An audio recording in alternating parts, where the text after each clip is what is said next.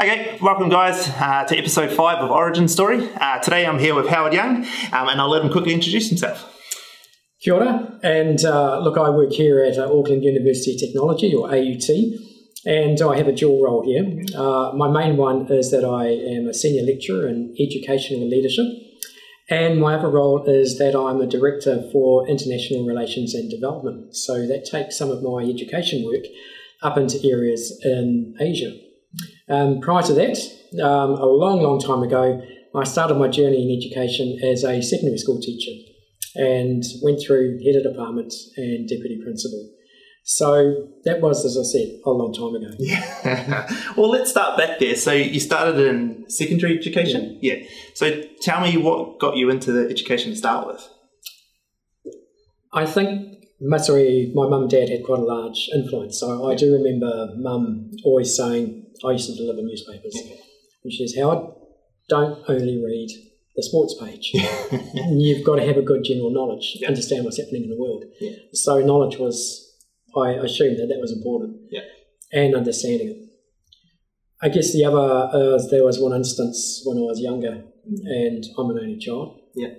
One of the key families that I spent a lot of time with four children, mm. and like a second mum and dad.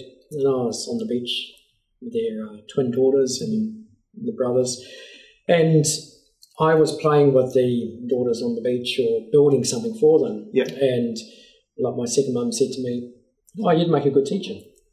Now I, I don't know how old I was. Yeah. I, I might have might have been nine, ten, yeah, okay. and I had forgotten all about that yeah. until a number of years ago when I recounted that. Okay. And so for me, as a reminder that sometimes what people speak over you yeah. When you're younger is like a seed that you sometimes forget, but that it comes through later on in your life. Yeah. And and I guess bringing it into the present. Yeah.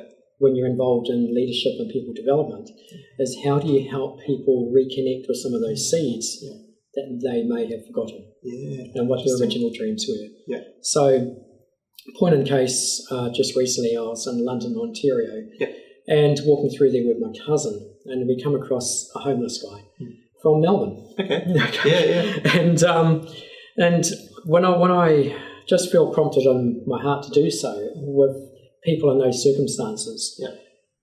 I have a question for them, and it's not a question I've picked up myself. I've heard somebody else okay. encourage this. Yeah. And it is, what's your dream? Huge and you ask that to somebody sitting there on there, you know, and this guy just went, oh. And I said, no, as, as a kid, what was your dream? Yeah. And he goes, oh, to be a musician. So I said, you know, that's where you're meant to be, yeah. not here. And it's time to reclaim that. Yeah. You know, because that seed came from, you know, early in that guy's life. Yeah. And I saw circumstances and sometimes life throws you some pretty hard stuff. Yeah. But if we can get back to that purpose, yeah. again, and sometimes, not for everybody, but sometimes yeah. that purpose is a seed yeah. that somebody has said, and we might have just dismissed it. Yeah. So for me, that was a seed back there with my um, second mum. Yeah. And I guess the other part for me was uh, when my grandfather passed away quite early on in my life. Um, he left a certain amount of money. Okay. But it was to be used for university education. Okay. So there again, not thinking too much of it, just being hugely thankful. Yeah. You now you look back and you think, gosh, they really saw the value of ongoing education. Yes. And then the final thing for me to consider teaching was my would have been my second to last year of high school. Yep. And the maths teacher, first year teaching. Yeah. Um, and if he ever gets to listen to this, you know who you are. and um, at Lynfield College. Yeah. And I watched him teach. I mean, I love mathematics. Yeah. But this guy made you wanted to go to his class yeah. because learning was so much fun. Oh, cool. Because he was a fun person. Yeah. Now, when I, to where I am now, and I'm in a school of education, yeah. there's a guy who talks about teaching and um, called Parker Palmer. Okay. And Parker Palmer says, You teach who you are, yeah. for better or for worse. And so for me, this maths teacher, he taught who he was. He was just himself, his usual crazy self, but he was passionate about maths. Yeah. And, it, and he was effective in teaching as well. But you teach who you are. Yeah. and that comes first before your knowledge of your subject, Yeah. and also um, kind of the skills that come with teaching. Yeah. You know, you need this other part. Who are you? Yeah. And the teaching comes out of who you are. And yeah, and I guess for me, when we talk about people talk about leadership or having influence, again, that comes from who we are. Yeah. We can't pull it externally and say, well, I've got authority now, so Yeah. therefore, Yeah. you know, because people read through that and say, well, you, you're trying to get power over us or something, you know? Yeah. Um, and people people can see if it's coming from in here. Yeah. You know? So, yeah, I went off to uni um, just across the road here at Yeah. Auckland University, Okay. did my Bachelor of Science, and I thought initially I was going to go into computer programming. Yeah. Okay. Um, but this is okay. This is early eighties, Yeah, all right. yeah. so um, data cards had only just been biffed out the window, Yeah. know, and so it was early days. yeah. But I can remember thinking, um, no disrespect to people who are in computing, all right, but as I would be hanging around conversa- people, or their conversations always went back to computing, and I'm going, uh, it doesn't seem like a very large world. Yeah. And and I just started to get into this. I'm not a dilemma, I guess, but what am I going to do? Yeah. And then I think that seed came back to life again, Okay. and then I trained to be a secondary teacher, Yeah. and that was my route into. Yeah. So there you go. It's like a- That's, that's so interesting because um, I, I, I was similar. So I Yeah, did right. software engineering yes, and I was the same thing. I was like, well, what are these conversations we're having? Like, I, and I just thought to myself too, like, even if I became a programmer, I'm going to be a cog in a wheel Mm, and I'm never going to really be able to have any influence over other people and be able to drive any culture or drive Mm. any change or whatever things I Mm. wanted to do. I might be technically gifted, mm, but actually, it's going to take leadership and mm. management and all that sort of stuff to be able to. Yeah, it's quite interesting that yeah, they're similar in the same same town, same universities. Yeah, yeah. yeah. So yeah, it's quite interesting. And, and I think you know, for me, you know, when you have conversations with people now, Yeah. um, if they're from different cultures, is to, you know, if I'm speaking with, oh, okay, another conversation with a um, person who didn't have a place to live just down here in Queen Street. Uh, he was Māori. He would have been in the 60s, you know, and again, I was like, what's, what's here in your wairua? Yeah. You know, what's, what's in here? What about your mokopuna? Yeah. You know, where, where, where's your where's your homeland? Yeah. Um, you know, and he he just kind of went, just went, mm, mm, that deep sigh coming from deep inside his wairua. Yeah. And you sense there's, there's some purpose in there that might call him back home. Yeah. Rather than being down here in Queen Street. Yeah. You know, and it was so moving for me afterwards because he stood up and then he gave me a hongi. Mm.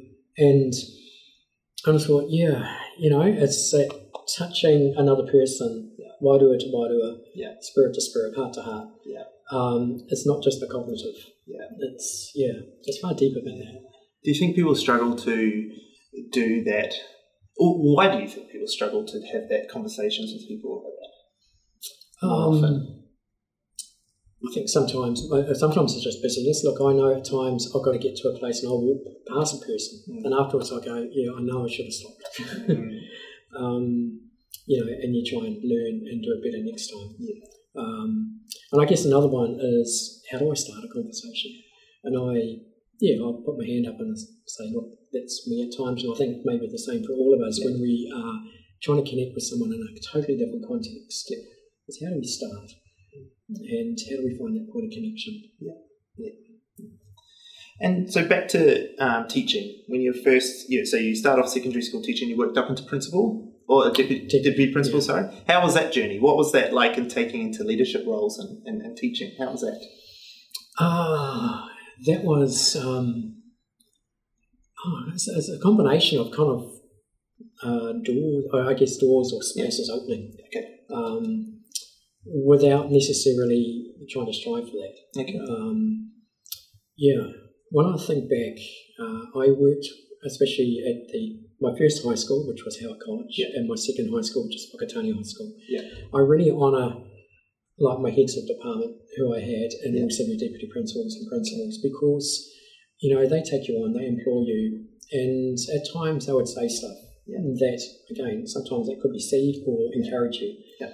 And I, I've been really blessed that in both of those places, when you've had an idea, Mm. Others have go, yeah, go for it. Yeah. Sometimes, what do you need? And and I guess for me, that's one of the leadership.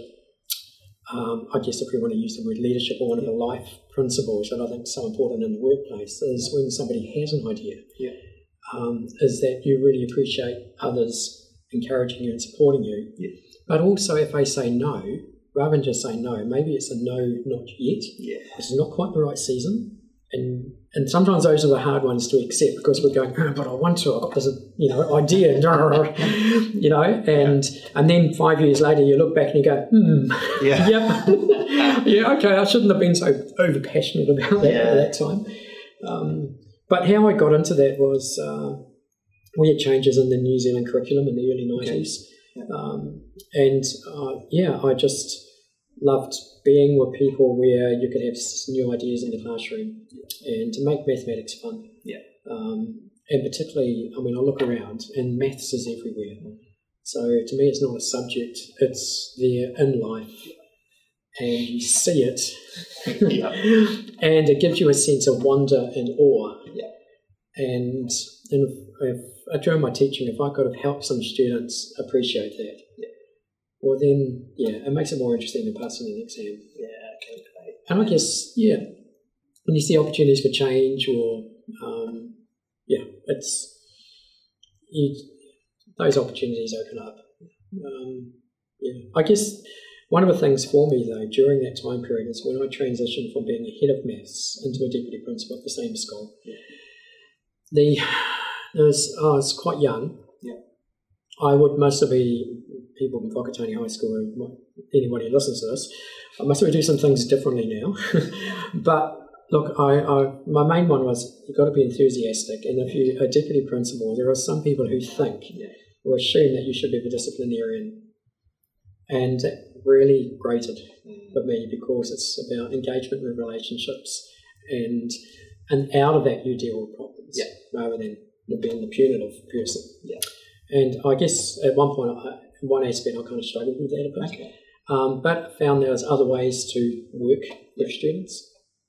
Um, yeah, the thing that struck me was a very, very small number of staff started treating me uh, differently because I was now in a senior role. Yeah.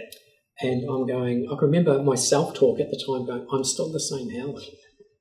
You know, I'm still the same person. I've got different, I might have some other wider responsibilities, but it's still me. Yeah. And yeah, so that was an interesting Yeah. being, uh, yeah, being a case study for myself in Yeah. that. Yeah. And um, yeah, That's interesting, Yes. isn't it? Like we teach or we think, oh, and I think we talked about this earlier, how uh, a legitimate title doesn't necessarily give you that authority that you need over people, but then by having that title, people's opinions change of you anyway. yeah, can do. Yeah. And so it is quite interesting, isn't it? Because like it Yeah. doesn't necessarily give you the leadership that you need or want or deserve, Mm. but it does make you have to change. It does, and you're gonna yeah, and that's the thing. You've got to try and work that out in a way by trying to staying true to yourself. Yeah. I mean, some people might frown on this as a micro example. I, I remember uh, it was Mufti Day and going around the back of a tractor sheds, and now was a, a guy would have been eighteen. So in his last year at school, just there smoking away, you know. And of course, we're meant to confiscate the thing, put, put him on detention, you know, and all this. And I'm going, this guy's got three weeks of school left. Yeah. He's 18. He's making these decisions for himself. He's outgrown school. Yeah. And I just sauntered up next to him and just kind of plonked down on the fence next to him. I kind of, g'day, mate, how you going? and he goes, yeah, I'm cool, mate. Yeah, cool. Yeah. And he just goes, oh, sir. And he starts to hand over, you know, his stuff, which, you know, I, I took from him. He says, oh, I guess I've got attention. I'm like, no, just look, you only got three weeks left. You can't wait to get out of here. Right? You, you, you're just outgrown it. He goes, yeah. Those next three weeks, when he saw me, he acknowledged me. Yeah. And there was a mutual respect Yeah. both ways. Mm. You know, now being down in Eastern Bay of Plenty, it wasn't talk, it was. You know, and I thought, you know, yeah, I could have drawn the line and made it punitive. But, You know, and look, and there's always a dilemma Yeah. in the moment. What do I do in those sort of situations? You know, now if it was drugs, totally different. Yeah. You know, um, but then you still come at it from a point of compassion. Yeah. You know, going, you really want to see this person in a way set free from this addiction or whatever, and by punishing a person who's addicted, Yeah. necessarily ain't really going to help. but you've got to have standards as Yeah. well to be shown that things follow through because you're in a community and there's responsibilities there. And so at times you do need to make an example. But oh, but in the midst of that, Yeah. and then trying to do it in a because it was uh, say I think it was about forty five percent Maori, fifty five percent non Maori. Yeah. And so and then to do it in a way that is truly representative of tikanga Māori Mm. was such a learning curve for me. And I so deeply appreciate Yeah. learning from uh, Māori who are on the school board or in our community Yeah. um, and our staff. I mean, there was there would be at times I'd go to some of our Māori staff and say, Miss, Miss, can you help me? you know, I've got so and so in my office, and look, the wall of silence just come up. And they'd come in and they'll just speak with them in Te Reo Yeah. and I'll just trust them with that. Yeah. You know, and you're sitting there going, there's a whole lot of stuff that I have that is um that I don't have the adequacy for this. Yeah. And that's okay. Yeah. You know? Yeah. And learning to release that. And yeah. It's interesting. We, we at lunch today we talked about that about how really good leadership can adapt its leadership on the fly during conversation, and that they understand the outcome that they're after Mm. rather than their own personal goals right then in the minute or Mm. their impulsivity. Mm. and that if you can stick to the outcome of that you're after, which for Mm. you and that that kids, it wasn't for him to go to detention.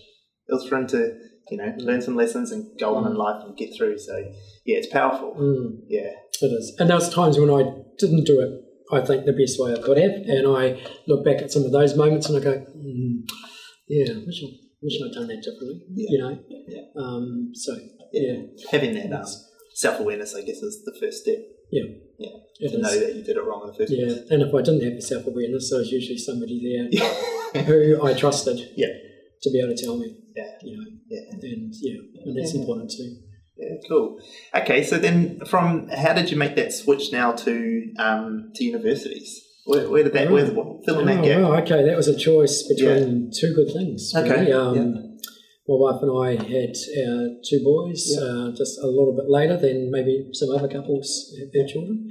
Um, and they were very special, miracle boys. And um, and here is here was me being a deputy principal, and you're working long hours. Yeah. You're away. I'm, I'm organising relieving teachers first thing in the morning, very early start. You might have meetings. You might have a, you have to attend a board meeting if there's been a student discipline or stand down issue, and so you have a very long day. So for me, it created a dilemma because I was I was really loving being in the school and you know the job I was growing into. Yeah. Um, but at the same time, I come home and I didn't see my son in the morning. I didn't see him when I got home because he was asleep again. Yeah. And I think for my wife and I, it was is this the lifestyle that we want to have? And so around that time, my wife had been doing um, some very small contract work at uh, Bethlehem Tertiary Institute um, in the counselling program there. And she got asked, "Oh, could you do a few more hours for us next year?" And out of that came a, um, a quite a, a surprise response. Um, no, not a surprise. My, my my wife said she just jokingly said, "Oh, if that's the case, you better you'd have to find a job for Howard as well." Just totally joking. All right, didn't even think anything of it. Yeah. Six weeks later, the dean gets in touch with us and says, oh, "Hey, um, why don't you come over and have a chat with us?" Yeah. So what we both ended up doing was um, time sharing, not job sharing, Okay. because I went into uh, into pre-service teacher education lecturing for four years, primary and well, mainly around maths. Yeah. In primary and some secondary, and my wife picked up some part-time counselling Mm. lecturing. But what they did, and this is the beauty of it, and I saw this happen at Whakatane High School as well, where you had a married couple who were time sharing, and the timetabler would do the timetable around them first, so always one of them was at home. Okay. You know, isn't that Yeah, cool? that's amazing. And then they did the same for us at Bethlehem. Yeah. So there's always one of us at home. with our first with our first toddler, and then our second son Yeah. came along, and we did that I think for just over four years. Yeah. And so, yeah, um, it just you know to have the time to be able, I still have vivid memories of laying on the grass at home outside, looking at the clouds with my two and a half year old next to me or three year old next to me, and you're looking up and you're looking at pictures in the clouds, saying it looked like an elephant. you know, and I can remember distinctly one of those days going, I feel so privileged Yeah. because so many dads are at work. You know, and so for Michelle and I, it was um, a case of going, Whakatane High, Whakatane was brilliant, really good decision. But then this other one is a really good decision. And sometimes our choices in life are between two good things. yes. So then you've got to come back and, yeah, and it sort of takes some courage to Yeah. um, make that shift. Um, I still remember a staff member at the high school coming up to me and going, Oh, no, that's what somebody said to me. Gosh, my son is now X number of years old. I wish I had done that when they Yeah. were younger. Yeah. I'm now catching up with my time with them. Yeah. And then uh, somebody else said, Oh, I thought you were going to go through and be a principal somewhere. And so they were surprised because that's the mainstream trajectory that Yeah. you go on. Um, so that was the Yeah. Okay. that was the shift that occurred, and then Yeah. for me, around that time, because my highest qual was the same as what I was teaching. Yeah. You got to get a master's degree. Okay. So I did my master's around that time, and I did my thesis on student leadership. And it was during that period that I became more interested Yeah. in leadership. Okay. Yeah. Um, yeah, and that's that's kind of that had been growing for a while. Yeah. Um, but yeah, it really I really delved deep with that thesis. Yeah. Um, and that Yeah. helped. And so, and did that then? Was that one thing led to another to then just keep as like keep inside the university? Is that how that transition? Yeah, I was at a what they call a PTE, Okay, private tertiary um, Yeah. uh, establishment, um, and then I did my masters at Unitec. Yeah. And the educational management teaching team at Unitec, brilliant people. I'd done two quals earlier when I was uh, head of maths and deputy principal. And look, I, I honour them because they, it was so applied. Yeah. It was brilliant. It was this. Oh, how, how they did educational management there when I was doing studying there in the nineties. Oh, that was brilliant. Yeah. And then uh, when I finished my masters there, there was a job opportunity came up there. Yeah. And here's me at the same time going, I love this stuff. Yeah. And then I still remember the conversation, and I, and I kind of went, oh, job came up, and I went, mm, I think I should, but and then I think, oh, no, okay, now I'll say no. Yeah. And then, uh, but I can remember listening to my my wairua, my spirit, what was happening in here. There was a deep sadness suddenly came over me. Yeah. "Oh." And at that point, I realised something that I hadn't realised up to that point. That that was where I was meant to be. Not not necessarily say, saying Unitec at that point, but Yeah. I was meant to be in the work around leadership and management, education. And but I didn't see that at that point when I had to make that decision. It wasn't until straight after that decision when I said no Yeah.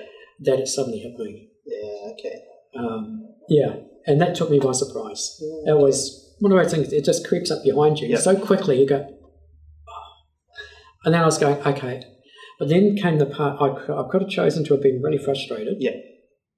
gone and chased it, or found peace in there. So my way of finding peace in that was saying, I know that that's going to happen sometime in my life. So, in terms of my Christian faith, it was around God in your timing. Seven weeks later, somebody else left the team up there. I applied, Yeah. got the role, shifted through. and so, Yeah. you know, um, yeah, and I was mentored and but also freed up to do things and yeah, I really Yeah, value that. But then the next question came was, okay, so now your doctorate? Yeah. And I because before I went to Unitec, people say, so you're going to do a doctorate? Okay, no way. Even before I did my masters, when I was t- uh, secondary teacher in DP and all that, People say, Are you going to do a master's? No, what's the use? so, yeah, I'm part of that club where people, if some of you are going, No, there's no way I would, you never know. Yeah, you never know. you end up doing it. Yeah. Uh, so I was at Unitec for 10 years. Okay. And, um, and I left, um, I, was, I ended up being program leader with the master's degree there. And I left when things are going really, really well. Um, but I just sensed that it was, it was time for a new season. Okay. And then being here at AUT, this is my sixth year now. Okay, there you go. Yeah, yeah. And so through those transition periods of career and, and, and different stages through your life, were there any um, any fears that you had that sprung up that made you like really question what you were doing? Um,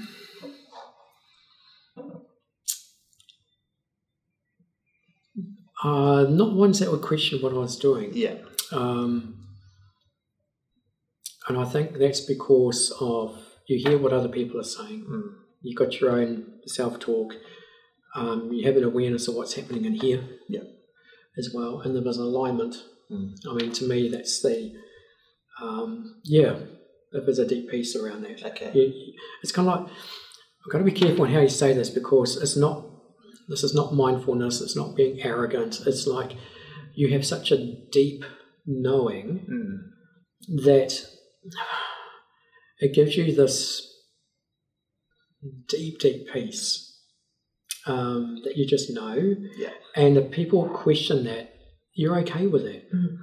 Um, and, and but then in that deep knowing, you know that there's also stuff you don't know, Yeah. And you're comfortable with that. And I find if I want to say paint something, say to do with fears over my life and change, is I think I the area I've grown in is that when things when you go into times of where you're not so sure of things, Yeah. that uh, you hold things more lightly. And sometimes it's harder to do Yeah. in some of your early seasons in your life. And yeah, and I think the other thing for me is sometimes the fears come because we're making the wrong assumptions. Okay. Yeah. And so, yeah, I mean, I teach on this stuff, and you've got to try and live it as well. Yeah. Yeah. about testing your own assumptions yeah. um, and realize that. Uh, I mean, my wife and I were talking last night, and it was um, what's fear? Um, oh, what was it? False. What's it? False expectations appearing real. Something like that. Like yeah, that. yeah, yeah, yeah, I like that. And so, yeah, and I look, and I, I start that with. I say what some of my teaching now in postgraduate classes with educational leaders and managers. I say, look, this usually gets their attention. I say, there's a four letter word beginning with F that is right through education. Yeah. What's this guy going to say? yeah. And I just go, fear. I said, you think about when your school has an external group come in or a government agency come in, Yeah. you see people reacting out of fear because they don't want to get a bad rap. Yeah. You see, sometimes it's around performance appraisal or around the data that's getting collected around you. You know, have you achieved your KPIs? You know, and there's so often, unless we surface fear and bring it to the table, Mm. people are going to be having that aspect of fear in their work life. Yeah. And that carries through to their personal life and their self talk. Yeah. And creates a whole lot of false assumptions unless they're checked. Yeah.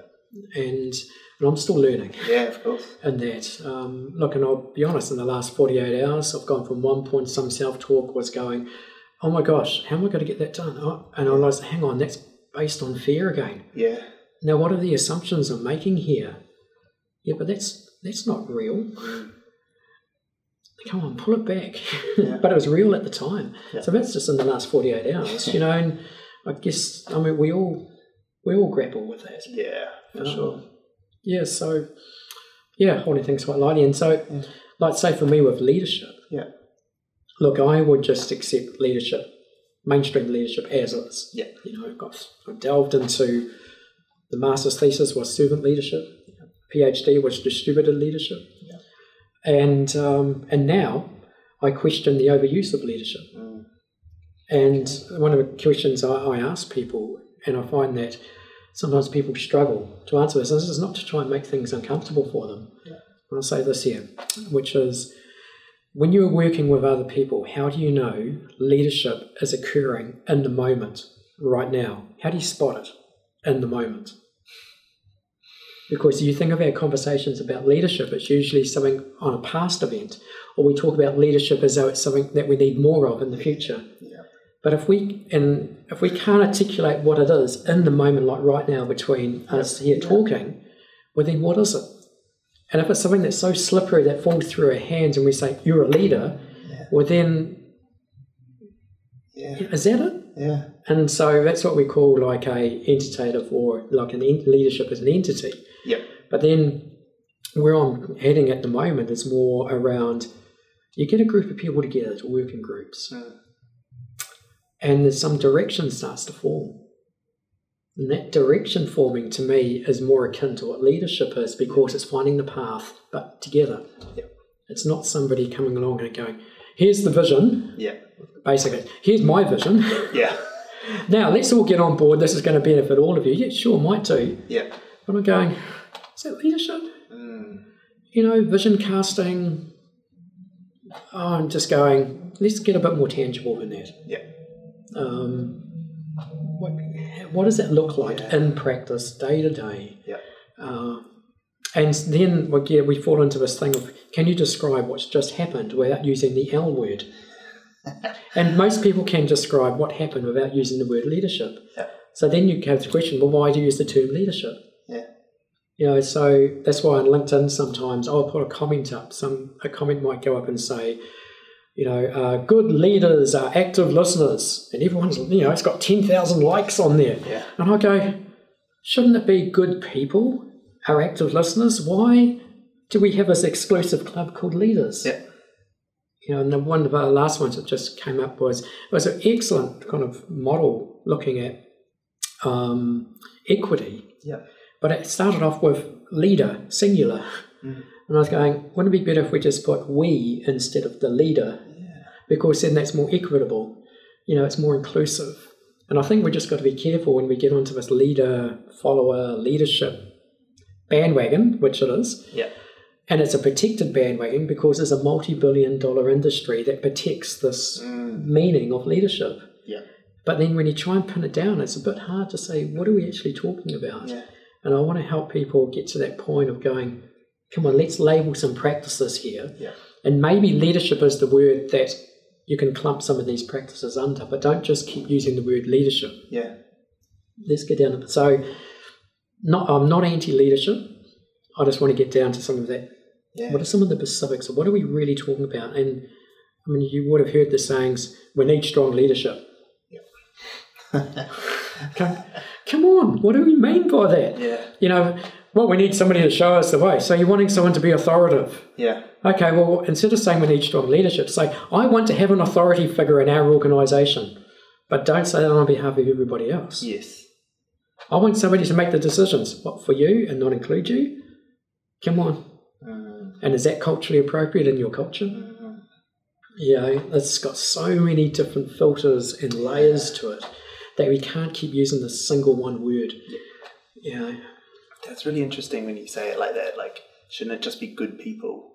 And you think about like, you know, you read the book Legacy about the All Blacks and how they, you know, better uh, better people make better All Blacks, and Mm. how like, you know, when you think of that book, leadership, it is a book about leadership, but Yeah. actually, it's a book about being a good person, yeah, really. yeah, And I've never really thought of it that way. That's Mm. quite interesting because even when I have run my own big teams, it's about having people who believe in my values and that I think make them a good person. Mm. And we're all good people together doing good things. yeah, And I always talk about that, about my team. Rather than me being the leader, I'm mm. like I had a I had a really great general manager once who said, "I'm a I'm not a general manager. I'm a manager of generals." wow. And Mm. his thing was, and and, I, and I, that stuck with me a lot because I was like, I just want a team of great people around me. Yeah, Yeah, that and and and, and that, by having a great environment of good people, you're going to do so much more. Yeah, uh, I don't know. I have, maybe that thought hasn't completely fleshed out of my head, but I, I like what you're saying. yeah. And look, and I, I fully admit that you still need to have, um, you know, a CEO. Yeah. You still need to have people in these positions. Yeah. Um, and they're fine. Um, so I find I can remember there's somebody in the UK I was talking with, and they said, "Look, rather than saying school leader, we say school principal." Mm. Because that goes with the name of the position Mhm. that that person has been appointed to. Yeah. Um, and, and I think, well, why don't we use some of those terms instead? Yeah. Instead of just saying leader, leader, leader. Mm. And that's not, and it's not bringing down the importance of all their responsibilities Yeah. At all. It's maybe it's helping us be more pacific around them. Yeah. Rather than just saying you're a great leader. Um, Yeah. So almost the job title is your duties, not necessarily like oh, like it, you, you still need a CEO to perform the duties of a CEO, right. but not necessarily they're the one and be all leader of that That's right. organization. You know, like I, I look at it that, um, say if I walk into one of my postgraduate classrooms, I know this is, you can't transfer this setting to every other setting, say like in, you know, in different companies or maybe whatever. But if I've got, say, 30 people sitting in there, my, my first question, first class, is usually to say, stick your hand up if you've been in education for more than five years. 10 years, 15, 20, 30, 35 plus. And then I'll, I'll try and work out what the mean is. I mean, yeah, I mean, being a past maths teacher, you get a feel for numbers, you know. so I say, look, on I'd say on average, about 15 years experience across this group here, maybe a little bit more. So it's about 30 of us. So that puts us about 500 years of experiential knowledge sitting here in this room. Yep. Don't look at me as being the sole source of knowledge. That's not my role. Mhm. And nor am I adequate in that at all. Yeah. I said my role is to help using different reference literature, theory, research of good practice, research of poor practice, and this 500 years of experiential knowledge. How do we bring all of this together so we're all learning in a very applied way? Mm. And so, you know, if somebody's in charge of a t- team in a company, or even if they're a CEO, is to say what knowledge is already out there amongst the people who are employed here. Now, rather than us employing a consultant to come in and spend $100,000 to do, do that, you know, let's spend the equivalent of that amount of money Yeah. trying to find out ways in which we can tap into the knowledges that's already there. And, you know, and then what would that do to some of those people who haven't had a voice in the past? Um, and people go, oh no, that group over there, they're always so quiet. Well, then the question is to say, well, why do you think they're quiet? And they go, oh, well, they're just quiet. They don't want to say anything. They're always moaning. They're always resistant. Now, if you go into that group, they must always say, whenever we've had ideas in the past, the CEO and their group's always resistant to our ideas. Resistance is always a two-way street. Yeah. And yet, most leadership stuff, you people are going, oh, we've got to deal with the resistant staff. And I'm going, if there's a resistance, it means there's resistance going the other way as well. Yep. So surface it both ways. Yeah. You know, so it's a learning conversation that takes place. So we learn how to work well together. Yeah. And for me, my, you know, to me, if you want to say, is that an act of leadership? Yeah, because you're going to find some direction in there. Yep. And, um, and I've got to just say this. I said like finding direction or direction forming. Yep. That's not my own term. Yep. Um, there's a leadership writer and researcher called Lucia Crevani. So I just want to acknowledge her Yeah. um, use of that term in a Sage journal called Leadership. Um, so thank you for that. it makes So- a lot of sense. On that note, then, with um, acknowledging uh, Lucy, the who throughout your career has been one of those good people helping you learn and, and, and grow into the position that you're in now. Who- Is anyone? Have you had any key figures around that? Yeah, I have. Yeah. Um, Matsuri, my in terms of higher ed, working in postgrad, my, my first head of school, Yeah. and the um, person who was my first appraiser as well. Um, they're both professors. Yeah. And one of them uh, particularly just encouraged me to voice any concerns that I had and for me to feel totally safe with it. Um, and I remember the first encounter where the person said, I missed da da da da da, and my body language must have given something away. And they said to me, Howard, did you know that? I went, uh, and she said, and I said, You did, didn't you? It helped me understand why you were reluctant to tell me. Yeah. But I walked out of that office feeling free. absolutely free. Yeah. Because they said, you have complete permission to speak into my practice. And I'm going, but you, you know, that's my thinking, you, you know. But what they did is they just brought it to the level, shared level of learning. And I, and the thing, I just thought, in those words, I said to myself, I feel free. Mm. And then with my uh, person who was my first appraiser, I still remember my first appraisal meeting. This was starting at, at Unitec, and the question was, now, how's your workload impacting your family life? I've never ever been asked that. Yeah. You know, and um, how are your boys? Yeah. How's how's the move here? You know, like with your wife. That's, and I just went, Yeah. wow, that was you. Yeah, and that really impacted me, and I think it's mostly influenced. Yeah. You know, um, Yeah. me in a long way. But see, both of those people taught that. Okay. And but I remember back in the nineties going there with the Unitec team there at the time.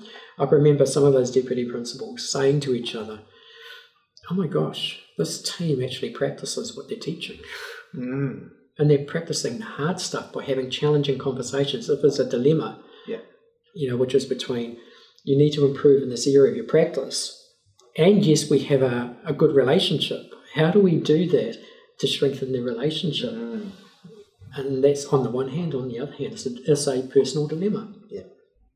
Or one of my ex colleagues used to call it a leadership dilemma. And yeah, and I can remember us as DPs going, oh my gosh, those people actually do it. They're not just Yeah. teaching it. And I think that has mostly been, yeah, if I think now, I'm thinking on the spot, Yeah. that's mostly been with one of the biggest lessons that I've carried forward is seeing the importance that if I'm teaching something and I still struggle with it a bit, well, then can I also admit that? Yeah. Now, that's always a challenge. Yep. Um, And yeah, go on. Yeah. and so as being a professor and, and, and teacher throughout the career when you Not a, not a professor. Oh sorry, well sorry. It's in, in I, teaching I, I'll profess. So, professor, yeah, sorry. So, in, but as Yeah. teaching people in something that, yeah, like you said, you're not you're not feeling one hundred percent knowledge on everything, and so in that moment, do you um, do you believe that that does that make your teaching? Does that help enhance your teaching? I suppose because I think with me in in business, when I'm not an expert on it, it makes my enthusiasm for that topic so much more when I am trying to teach others. Does Mm. does that come across the same in your own teaching when you aren't hundred percent on things? Mm, I think, yeah, most definitely. And I think increasingly so. Yeah, Um, and that comes down to trusting others and that the knowledge is out there. Mm. And and I think, look, with the internet and everything these days, I mean, you can quickly find out. Yeah. But my a lot of my learnings now have come from the last four years, and I've had amazing opportunities to be up in Asia, Yeah. be in other cultures, and as you start to see things through another culture um, and another language, you start to see the westernization of your own lenses. And so I've looked at that as leadership Yeah. as well, and teaching and the assumptions that we just take for granted as being, well, this is how we do it. yeah, But I find going off into another culture, whether it's Thailand, Vietnam, or um, you know, I was up in Japan earlier this year, and um, the whole thing about being culturally responsive. You realise that there are so many different ways of looking at the same thing that the Western world will say we know so much about, yeah, and yet there's another completely different way of looking at it. And I, my worldview is one where every culture has been deposited deposited with knowledges and ways of understanding and doing life that are complementary. Yeah. And so we can learn from each other. Hmm. You know, so sometimes I'll be up there in Asia and I might say to a group from a certain nation, and they're going, Yeah, we want to we want to get this from the US, we want to get this what's the English way of doing this, we want to use this and I'll go, Be careful. yeah, Because if you do this for the next 30 years, you're going to lose your language, you're going to lose then your cultural identity, and then what for your next generation? And so, how do you do this as an and Yeah. and protect that at the same time? Yeah. Um, and then you start to look back at your own thing here and you start to become more aware that, hey, look, I'm a I'm a white male. Mm. Um, people would see me as being Western, Mm. and um, and that's nothing to be ashamed of as Yeah. well. Yeah. Um, but you acknowledge it, and know that that brings a distinctiveness Mm. as well. And then when you go into other cultures, you really see that distinctiveness. Yeah. And so, your earlier question about knowledge, then you start to realize there is so much more to know. Yep. And so many ways of understanding the same thing Yeah. that you end up holding things a lot more lightly. Yeah. And yeah, and I guess it's that part of walking, Yeah. um, holding things lightly. But at the same time, there's a responsibility. Mm. If I'm supervising, I've just come from a supervision meeting now with a master's student. You know, they there's an expectation there that I'll guide them Yeah. in a good way, um, so they don't stuff up their research Yeah, okay. and so you you carry that responsibility and the word i use for it is um, how can i sh- what i do know is how can i steward that well for other people Yeah. but then i've got to flip it around the other way and you know, how can i learn from others and i think over my life i've gradually been getting better at that Yeah. and the key would mostly be um, over time is learning to ask more questions Yeah. and look, and I admit, hand up. I look at times I can just start talking and talking and talking, and I'm going to go, hang on. Yeah, let other people have a talk Yeah, yeah. and or ask a question. And yeah, And that's interesting. So, I mean, you talk about the Asian cultures and things, and they're different ways of looking at the same problem. And I think something that's quite uh, relevant in a lot of the talks I've been having recently, especially coming back to New Zealand and, you know, obviously connecting with a lot more uh, Māori and Po- Polynesian Mm. uh, business people as well, Mm. which I didn't have the exposure in Melbourne to. Mm, um, they're looking at the way that uh, like Polynesian and Maori people do business and the way that they're trying to bring more of their culture into business. Do you think that um, looking at that lens, the way that they they see the world and they do things differently, and, and when I say they, I mean I'm Polynesian myself, but like, um, is it that every style is it that the styles are different but they all get the, can get the same outcome or is it that um, or do you think it leans more towards what they find as successful is different so the outcome is maybe what they're going for is different so why their strategy is changing is there a difference there or I think, yeah, I think so. And I think there's a different uh, way of languaging it. So, like how you just put that now, yeah um, you know, the word success, outputs, it is usually aligned to a certain way of thinking about the world. And so when we, and then you go into another culture, and those words do not have much value or the equivalent in their own language. And so I think of, um, if I coming to appreciate the importance of va, Mm. the sacred space between you and I, has to be acknowledged. Yeah.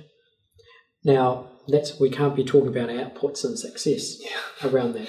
If uh, if I have the privilege and honour of somebody wanting to hongi me, or um, well, then we we are sharing our breaths. We are sharing our the depth of our being Mm. through our nostrils. And I always wondered why, with some Maori who I really had a close relationship to, they'd hold on to you and they go, hmm. And there's that deep sigh, and I'm going, it's like there's their whole spirit just wanting to coming out and sharing in this space between you and them as your noses touch, so that you are you are sharing the essence of life together, your life and their life. And whether you want to say that's a outcome, I must always say that's a that's a that's an ongoing experience. You know, um, and I think success and outcomes, we especially with the word outcomes, it seems to have a like here's a process, there's an outcome. Yeah. All right. And so now in the West, that's not just Western because you can also go to some parts of Western philosophy and Greek philosophy where you go to what's called process meta- metaphysics, Yeah. and process ontology. And so there's you don't leaders or leadership is not about oh let's bring about this change. Now we've done this change, we've now got this outcome. Yeah. Process metaphysics is everything is in, in flux all the time, which I think it is. Yeah. And now to what extent we see constancies through that, Mm-hmm. you know, people have different views on that. But then, what does it mean about an outcome? An outcome is but a snapshot Yeah. in time, and yet we hold them and ratify them up here. Mm-hmm. You've got to reach this goal. Yes, we've met the goal. Yeah. Going, yeah, okay. There's a heck of a lot more going on as well because that goal just was a very minor little. Is only what you could measure, and everything we're experiencing in life is this, and we're taking this, and we think, hey, we're successful. Yeah. Short measure. Yeah. Yeah. And leadership and management, a lot of that stuff is built around that. yeah. And- Yeah. But we go into other cultures and suddenly that gets blown apart and we're seeing a lot of this. Yeah. It's totally different, different languaging. Yeah. And I just find that it's challenging sometimes because it challenges your own way that you've been led to believe what leadership and management is. It's interesting. I, I'm so glad I could ask that question of you because uh, something that I've been thinking about a lot lately, and I've read a couple of books recently that sort of put me down that path. Is that especially around happiness Mhm. as well, which I guess a lot of people think of as an outcome. Yeah. and that's something I've been sort of preaching and talking about, and my partner and I speak about that a lot. That you can't get to happiness, Yeah. because as humans, you get there, that becomes your new normal, and then you move on. And so, I like the way that you, you put it is that it's around language, and that in different cultures, that language of what what words have more weighting. And for me, um, I like to think of yeah take out the word success, take out the words outcome, and put in journey process, Mm. and love that part of it Mm. rather than what results Yeah. that you might get. So Yeah. And there might still might be some measures you take Yeah. at different times, but just be aware that whatever we're trying to quantify, Yeah. there are there are things in life you can't quantify, and those are the things that are usually the everlasting things. Yeah, and that's yeah, yeah, it's interesting. When you go um, back to, I mean, where you are at the moment about emerging leadership out of group situations and stuff, what's some of where, where are you with that? Like you, you talked a bit about that's kind of what's your current and, that, and I might be asking too much of you, but what's your current thoughts on that at the moment? Where are, where is your head with it all? I think look, I one hundred percent would agree that we work in contexts where somebody is appointed, Yeah. and they're usually called the group leader, Yeah. or the leader of the organisation. So that goes without saying. Yeah. So I'm not questioning those um, the appoint, the key of needing to appoint people to some key positions. What I find is like when I do different activities, or when I ask people to give cases of their practice. So they're working in groups, and and then I'll I'll come back and I'll say to them, right, how many for you? Your first decision was to appoint a group leader. Now, I've been doing this activity for about four or five years now, and I do it with different different. Yeah, it's very Yeah. tactile and yeah, everything. I haven't had a single group, and that's across those Asian nations and across New Zealand. Ever, nobody has ever appointed a group leader first to get the process underway. Now, that's not saying you shouldn't have a group leader. Yeah. But I'm getting people to question the mainstream assumption we all make that you have to have a group leader. Oh, we, you know, because I said, how many of you sit in a meeting and you go, we can't do anything yet? Oh, here comes the boss. Now we've got some leadership. But how much of that is conditioning? Yeah. Because how much of that group has got the means to be able to make those decisions and find that direction anyway? You know, so and then how does it emerge? So I just get people to stop in the moment and go, okay, if you haven't appointed a leader, you've gone through all of this work together. So um, tell me where leadership was. And I'm not trying to be picky or put a challenge out there, but that, I usually find people are very positive and they usually go, yeah, good question. Good question. You know, and I'm, I mean, look, I'll tell you what, it was a bit uh, putting that question out there because I don't want to, as I said, I don't want to be seen as being anti leadership. But, uh, you know, and it makes me question and saying, if I'm in a situation, okay, now where is leadership emerging? Mm. You know, or where is that direction emerging? Um, is it coming together in a certain direction or is divergence okay? Yeah. Because we might have multiple directions. Yeah. And that's okay which is different from your transformational model of going, here's the vision, here's the direction, here's the goals. Yeah. Let's get everybody on board and motivated, and we all share the same values, and poof, we're Yeah. away. But if we, I think if we dig down and we have a look at, if you take the All Blacks or you take um, maybe some startups that are very successful, Yep. there's tensions, there's really active, um, uh, rigorous dialogue that's taking place. So you might be present in one of those situations. You go, hang on, uh, who's the leader? Mm. No, it's the wrong question to ask. Yeah. But how is direction falling? Mm. You know, and I think there's another set of questions we can ask Yeah. around the thing called leadership Yeah. without getting into the mainstream response, Yeah. which is, oh, there's the leader, there's the followers. Oh, now, hang on. The followers now become the leader. We've got an interchange between leadership and followership. We're going, uh huh. How many of these people are calling themselves followers? I mean, it's interesting, isn't it? That mm, fo- followers is quite strong in the leadership literature, especially what we call the leader-centric leadership, and even some of the post-heroic leadership around distributed shared leadership and collective leadership. And yet, when I go into workplaces and the people I, I, I hear people saying, "Now, okay, what are the followers going? to What do the followers think of this?" And I'm going, you know, Yeah. people just don't use that unless No. they're following someone on Instagram. Yep. Yep. You know, and so um, and yet sometimes I have had conversations with other people in leadership, research or theorists, and they go, "No, no, you've got to have, you know, it's it's there. You've got to have followers." And I'm kind of going, "Yeah, but in life." You know, some people might, yeah, it's just, now some people might position themselves that way, but they don't use that language. Yeah. So why aren't we using that language? And I, I'm not saying we shouldn't. Mm. I'm just questioning Yeah. Some of the norms that we just accept. Um, And is it that because we think of leadership as such a singular term? Is that why? Like we think it should apply to? Is that is that where we're getting mistaken? Where and it's hard. Like people call leadership groups, but they're still picking out that person, that, that person. mm, But as a group, you don't say that. I don't know even know how to say that. we don't, like Yeah, we don't have the language for no, that to we just say that maybe we don't. whole group yeah, is leadership. That's right. Yeah. Because it seems weird to look at a group of people and go, "Oh, that's leadership." Mm, What is that? Forty people. mm, I mean, how can that be leadership? Yeah. Is it a leadership group? mm. And and for those people who are in the management studies field, they'll say, yeah, well, it's pretty straightforward. Mm. We've got somebody who's uh, got that responsibility for a team. They're a team manager, and leadership is something that might be emerging Mm. within the team as it's, you know, Yeah.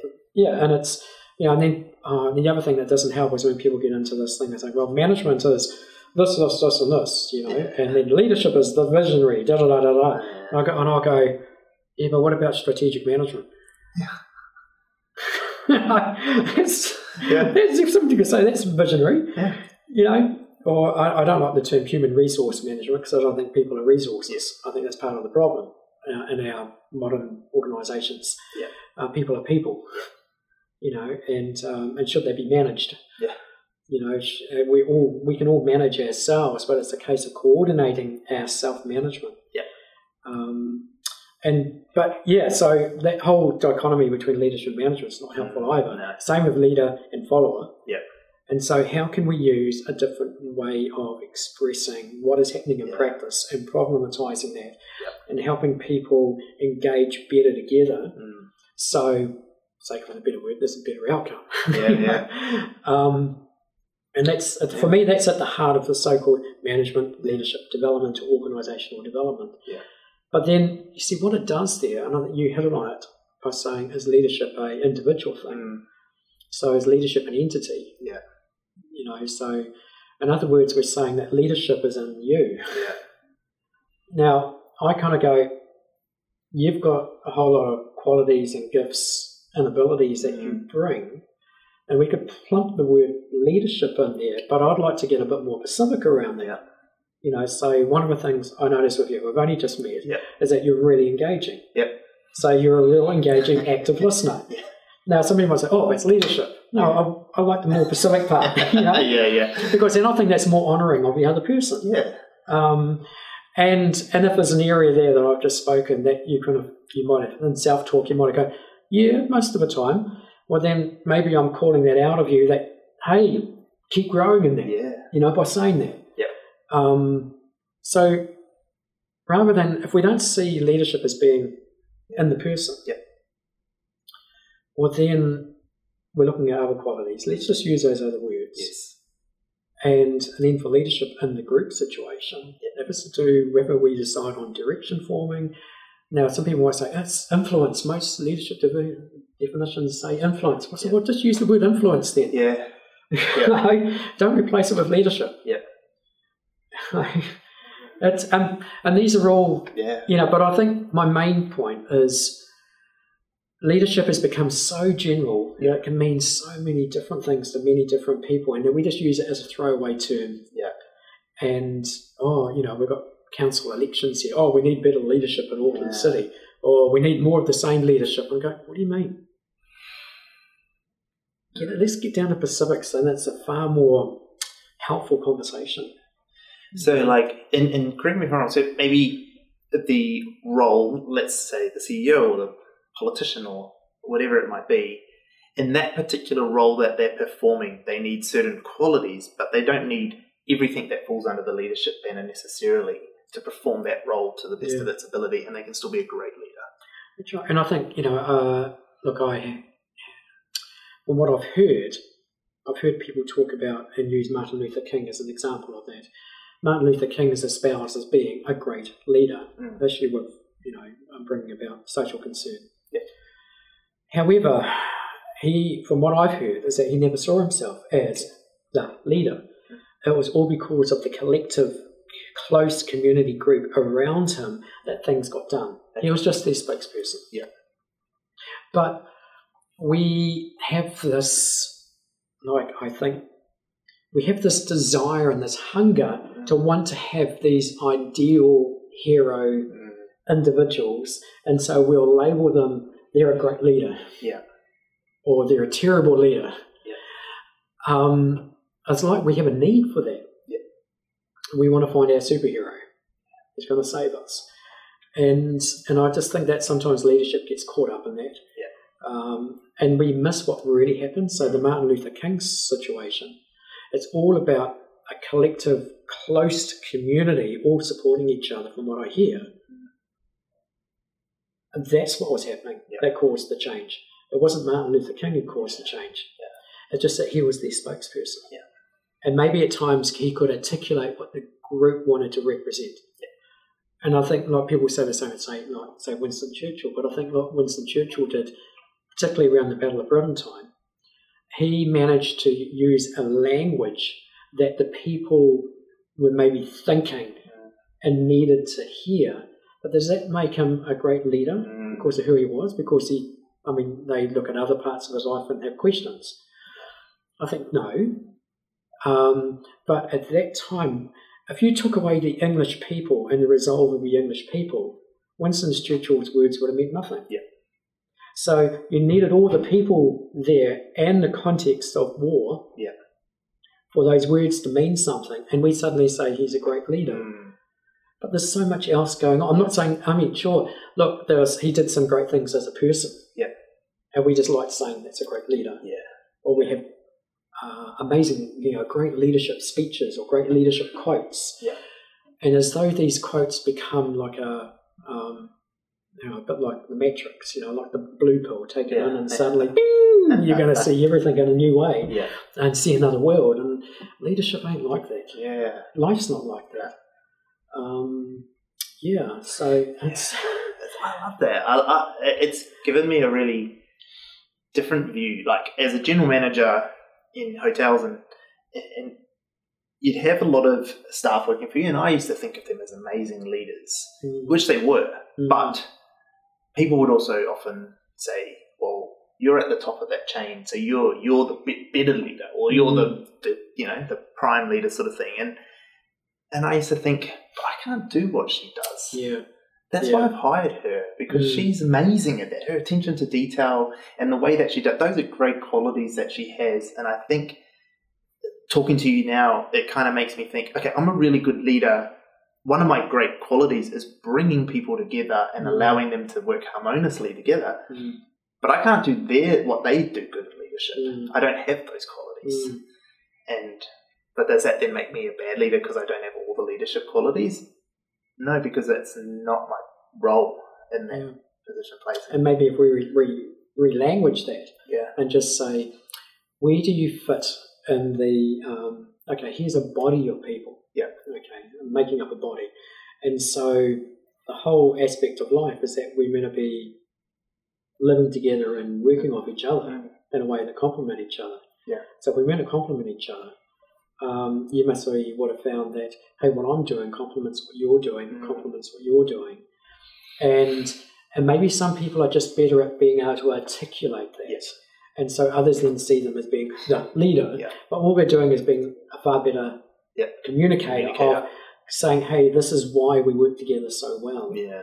Um, and also, Mm. I know, did you, I mean, for you, it sounds like you, I don't pick up that you ever felt threatened No. by that, No, which, never. No. which is another key thing. Yeah, yeah.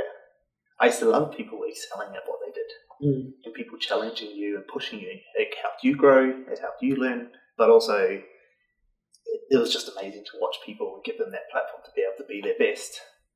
Um, so no, never. I've never felt threatened. mm. And also vice versa, because if they weren't there, they wouldn't be giving you the platform for you to be your best. Yeah, exactly. And it works both ways. Yeah. Yeah, Yeah. yeah, it's, it's so interconnected. yeah, It's, and yet, and this is why I question the, uh, not, I'm going to say, the overemphasis of the individualized perspective of leadership. Yeah. So I'm not saying do away with it, I'm saying it's, it's for me, the concern is the overemphasis of Yeah. that. You know, um, there's other ways of looking at it. Yeah, yeah, absolutely. Well, it's been well over an hour. Oh, mate, It's- okay, it's gone so quick. It's gone so quick, and I think we're coming to almost an hour and a half. I think. Have we? Um, so Oh. you know, I don't know if anyone's still here at this time. Uh, good on you. well done for getting to the end of it. But I could sit here all day talking to you, and I knew when we connected that I was like, this is someone I need to speak to because it's such a it's a topic I feel so passionate about, Mm, and I'm only just beginning my journey mm, down that path and understanding it also i've taken away so much just from the small conversation um, just to think about and just expand on what i already know mm. and how as i go into this next part of my life to apply it so yeah Mm. thank you so Mm. much for coming on and having a chat Thanks, Sam. i look forward to catching up for more coffees and, Yeah, and definitely. going through some more of this stuff and, and I'll continue to change as well over that yeah time yeah as well. I mean, what I've said today, I know, you know, five years' time it'll sound a bit different again. yeah You know, because I've come across people who will challenge indirectly or directly, and yeah, awesome all right thanks That's cheers great.